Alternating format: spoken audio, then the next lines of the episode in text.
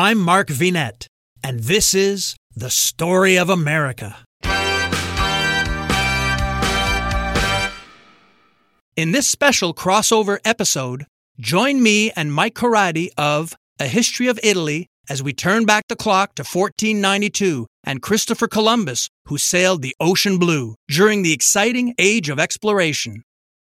But before we take a deep dive into his city of birth, Mike Corradi would like to tell my audience about his podcast.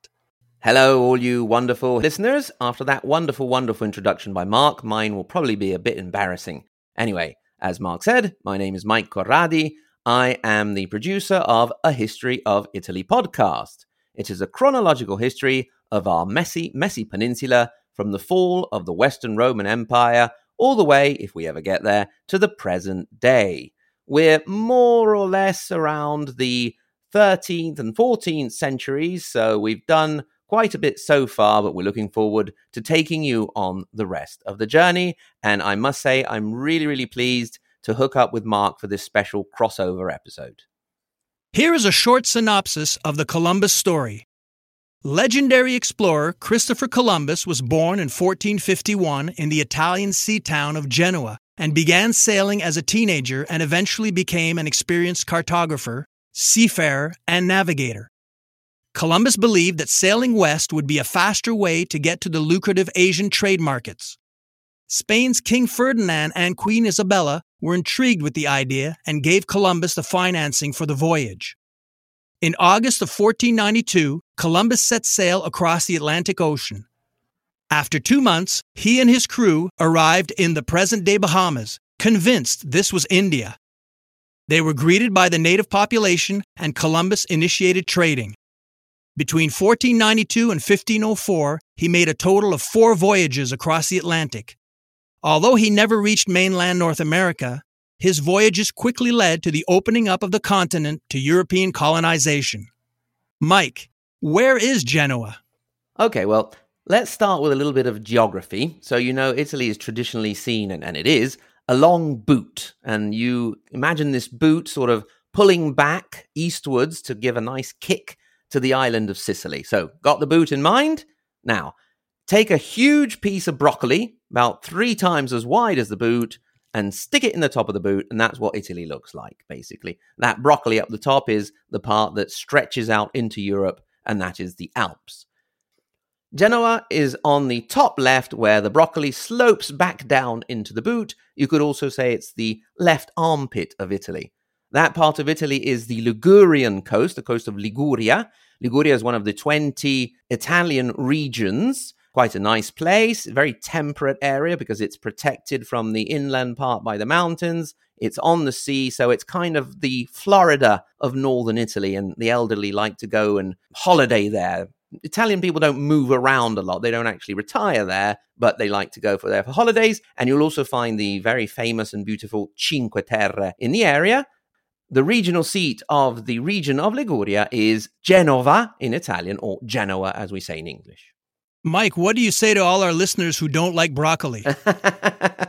uh, well, it does look a lot like broccoli, so you don't have to eat it, just visualize it. Okay, fine. Tell us how and when Columbus's birth city was founded. Well, we mentioned the name of the region that Genoa is in, that is Liguria, and the name comes from pre Roman people called the Liguri, who actually covered quite a bit of land from southern France down through the Piedmont area to modern day Liguria, down into Tuscany, and up into the region I currently live in, which is Emilia Romagna. Indeed, we have a few legends about the Liguri also in our area. And they would have covered this vast area. Now, around the year 500 BCE, that is when the port city of Genoa was founded. It's not entirely clear whether it was actually these Liguri who founded the city or if they took over a trading post of the Etruscans. But in any case, around the year 500 is where we can approximately place the founding of the city of Genoa. Are there any sites or ruins from that era still in the city? Not actually inside the city and clearly marked, but when you do dig in Italy, you're bound to find something.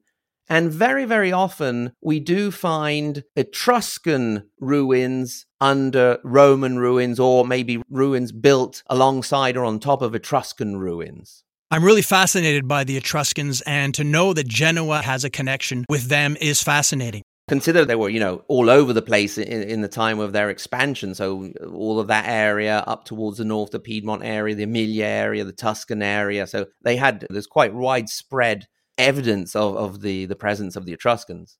What was the Republic of Genoa and the Italian peninsula like following the collapse of the Roman Empire in 476 and during the Middle Ages?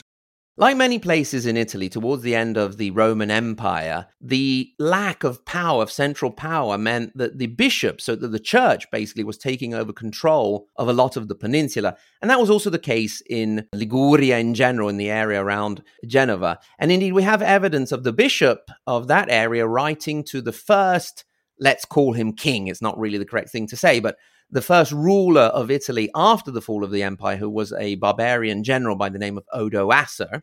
And he ruled for a while. Then we had the invasion by the Goths of Theodoric. And so Genoa would have been part of the kingdom of Theodoric, also known as Theodoric the Great. He lasted from about 493 to around 525. And after his death, not long after his death, the Gothic War started, which was a war in which the Byzantine, so the Eastern Roman Empire, wanted to reunite the empire. And they managed to take all of Italy from the Goths, but soon lost it when in 568 another barbarian people came into Italy, and that was the Lombards. Genoa stayed under Byzantine control after the Lombard invasion but eventually it did fall to the Lombards in 638 under their king Rothari, who was also the first to write down the laws that until that point the laws of the Lombards had been all oral. Then the poor Lombards were kicked out by the Franks, called in by the popes, who had finally come to the realization that they could no longer look to the Eastern Empire for help. So they relied, the popes relied on the Franks. The Franks kicked the Lombards out, and for a while Genova was ruled over by a series of Frankish counts, and when they also got distracted and were doing things elsewhere for a long period, the area, Liguria, Piemonte, were ruled over by a powerful family called the Obertenghi. Then, as uh, things went along, Genoa, like Venice before her, started to develop a certain level of independence. And Genoa always looked to the sea. From the very beginning, they weren't that interested in what was going on inland. However, the fact that early, sort of in the seven and eight hundreds, the Saracens, the, the Arabs, were patrolling the seas, raiding, they'd even conquered Sicily, meant that for a long period, Genoa was sort of bottled up and wasn't able to unleash its potential like Venice was freer to do on, on the other coast of Italy. Just a reminder here we're talking Genoa is the Tyrrhenic coast, whereas Venice would be the Adriatic coast, which are two seas within the Mediterranean, basically. But eventually they managed, with the help of also other Italian city states, to sort of break out of this control of the of the Arabs. And they started to extend, Genoa started to extend its influence first over Corsica, then parts of Sardinia. And when slowly the Mediterranean opened up, also further east, all the way to Constantinople, with various we can call them colonies, although they weren't political colonies. It was more a question of trade and commerce and not always controlled by the Genoa authorities themselves. It was often a case of a family, an important Genoese family, branching out, setting up a business, and then sort of the, the colony or whatever you could call it growing from those individual family businesses. So it was a mix of Genoa actually operating in these areas, but also the Genoese families operating in these areas. When did it exactly become a so called city state? Like many city states, it's sort of hard to pinpoint. You could place it, if you want, in the period of sort of the 11th century when we have what was called what was known as the communal period. For Genoa, 11th century, maybe a bit early, maybe sort of beginning of the 12th. And that's the period when cities started to nominate the consuls. So the first period of the communes was the consular period when they would elect these officials that would govern the city for a limited period, usually about a year. So if you really wanted to say that's more or less when it started, you could place it in the early 12th century. But in reality, you know, right after the fall of the Western Roman Empire, many parts of Italy started to become independent. So it's a bit also like Venice. It's a bit hard to actually pinpoint the the exact date. And as a historian, Mark, you know very well that you have to sort of at a certain point choose a moment. So if we wanted to choose that moment arbitrarily, if you want, probably the beginning of the 12th century. And that's when they also started to come into contact and obviously friction with other city states such as Pisa which would eventually lead to, after continuous wars and fights, to a great battle won by Genova uh, in 1284, the Battle of Meloria, which sort of put an end to Pisa's dreams of being a, a great maritime republic. Then, as things went on, there was a whole issue of the communes fighting against the Holy Roman emperors. For example, towards the end of the 12th century, we had Frederick Barbarossa fighting against the Lombard League, and Genoa was initially involved, but then you know wasn't too interested. They they sort of have a history of looking towards the sea rather than inland. Then in the 13th century, their commune moved, like other communes, from the consular period to the period of the Podestà. And that happened because cities realized that all the infighting wasn't getting them anywhere. So they were starting to choose an elected official from elsewhere who theoretically could be above the factions and, and the warring parties. The 13th century also saw growing hostilities with Venice, also over questions in the East, in the Middle East, and also around Constantinople. And the wars with Genova led up to the, the culmination, which was the Battle of Curzola, that was 1298, in which Genoa definitively defeated Venice, but with no real end result in the sense that everything went back to the status quo. Uh, the 13th century in Genoa also saw them get onto the whole Guelph and Ghibelline business because they didn't want to be let out of that. And growing increasingly as an economic power to the point, for example, 1252 saw the first golden coin in Genova. And I sometimes talk about, you know, the importance of having your own money. That, you know, that really means independence in the end. So the first Genoese coin, 1252, although it never reached the importance that the that the florin would. Then Genoa started to experiment a bit with uh, another kind of diarchy, choosing two members of important families, and you could say that the real, let's say, great moment or the golden moment of Genova which included the Battle of Curzola, in which they defeated Venice, was sort of end of the 13th century, 1297 to 1299, in which they had the diarchy of two powerful families, the Doria and the Spinola, working together there. Then the 14th century came along, and Genoa tried with nominating external signori. This is a term which sort of means lord, and uh, one of these, for example, was Holy Roman Emperor Henry VII, who kicked the bucket way too early, so he didn't get to be the Lord of Genoa for very long.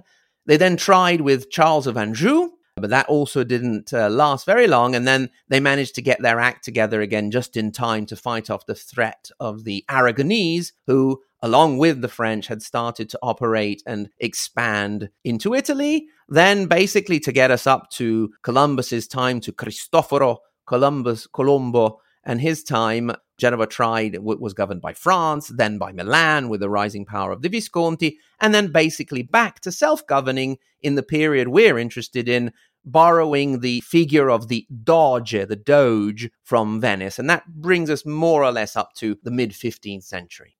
Let's step back to the second half of the first millennium. My audience know how important historical timelines are to me, it helps folks put things in perspective. So if we go back to the years 500 to 1000 in Genoa, we know that period is often referred to as the Dark Ages in England and other European countries. Would you say it was also a dark age for Genoa and Italy in general?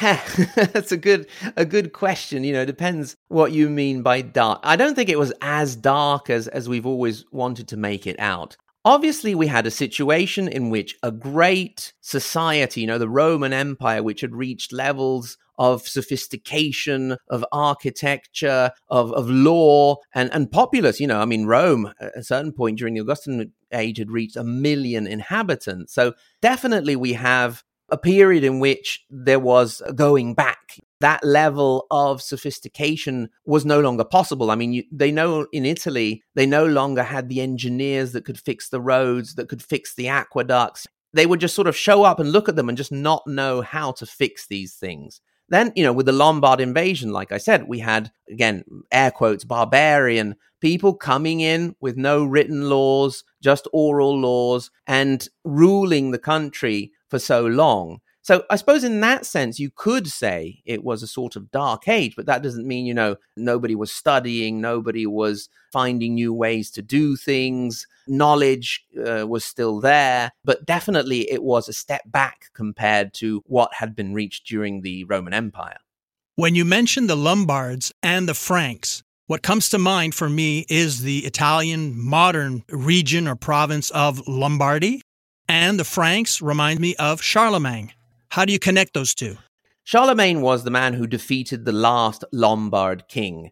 So basically, it was Charlemagne's father, Pepin, who was called in by the Pope to ask for protection from the Lombards. Because anybody in Italy who is looking to conquer the whole of the peninsula is eventually going to clash with the Pope. And the Pope was always looking out for his state making sure that whoever was around him wouldn't eventually try to take his state under their influence. And that was what hap- was happening with the Lombards.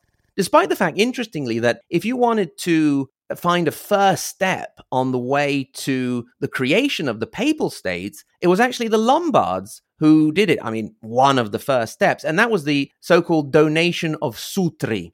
What happened was that the king, the Lombard king at the time, Liutprand had taken the city of Sutri, which had been still under Byzantine influence, because we must remember that although the Lombards defeated the Byzantines, the influence of the Byzantines in many coastal areas was still very strong for, for a long time. So King Liutprand of the Lombards took the city of Sutri from the Byzantines, but when it was time to give it back, he didn't give it back to the Byzantines, but directly to the Pope. So it was basically the first time in history that officially because then there was a whole donation of Constantine business, which was a big fake, but it was the first time in official history that a king was giving land to the Pope. So that's how you tie in Charlemagne and the Lombards. Basically, the Franks were the ones that came in and booted out some of the Lombards because then many of the Lombards who were never really into being united behind one king stayed on. And indeed, many important Italian families of the later centuries would trace their lineage back to the Lombards.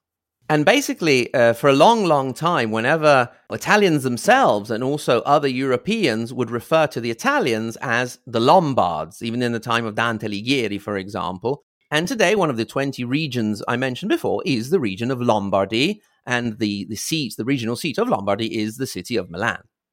Mike, could you describe the Genoa of the mid 15th century when Columbus was born in 1451?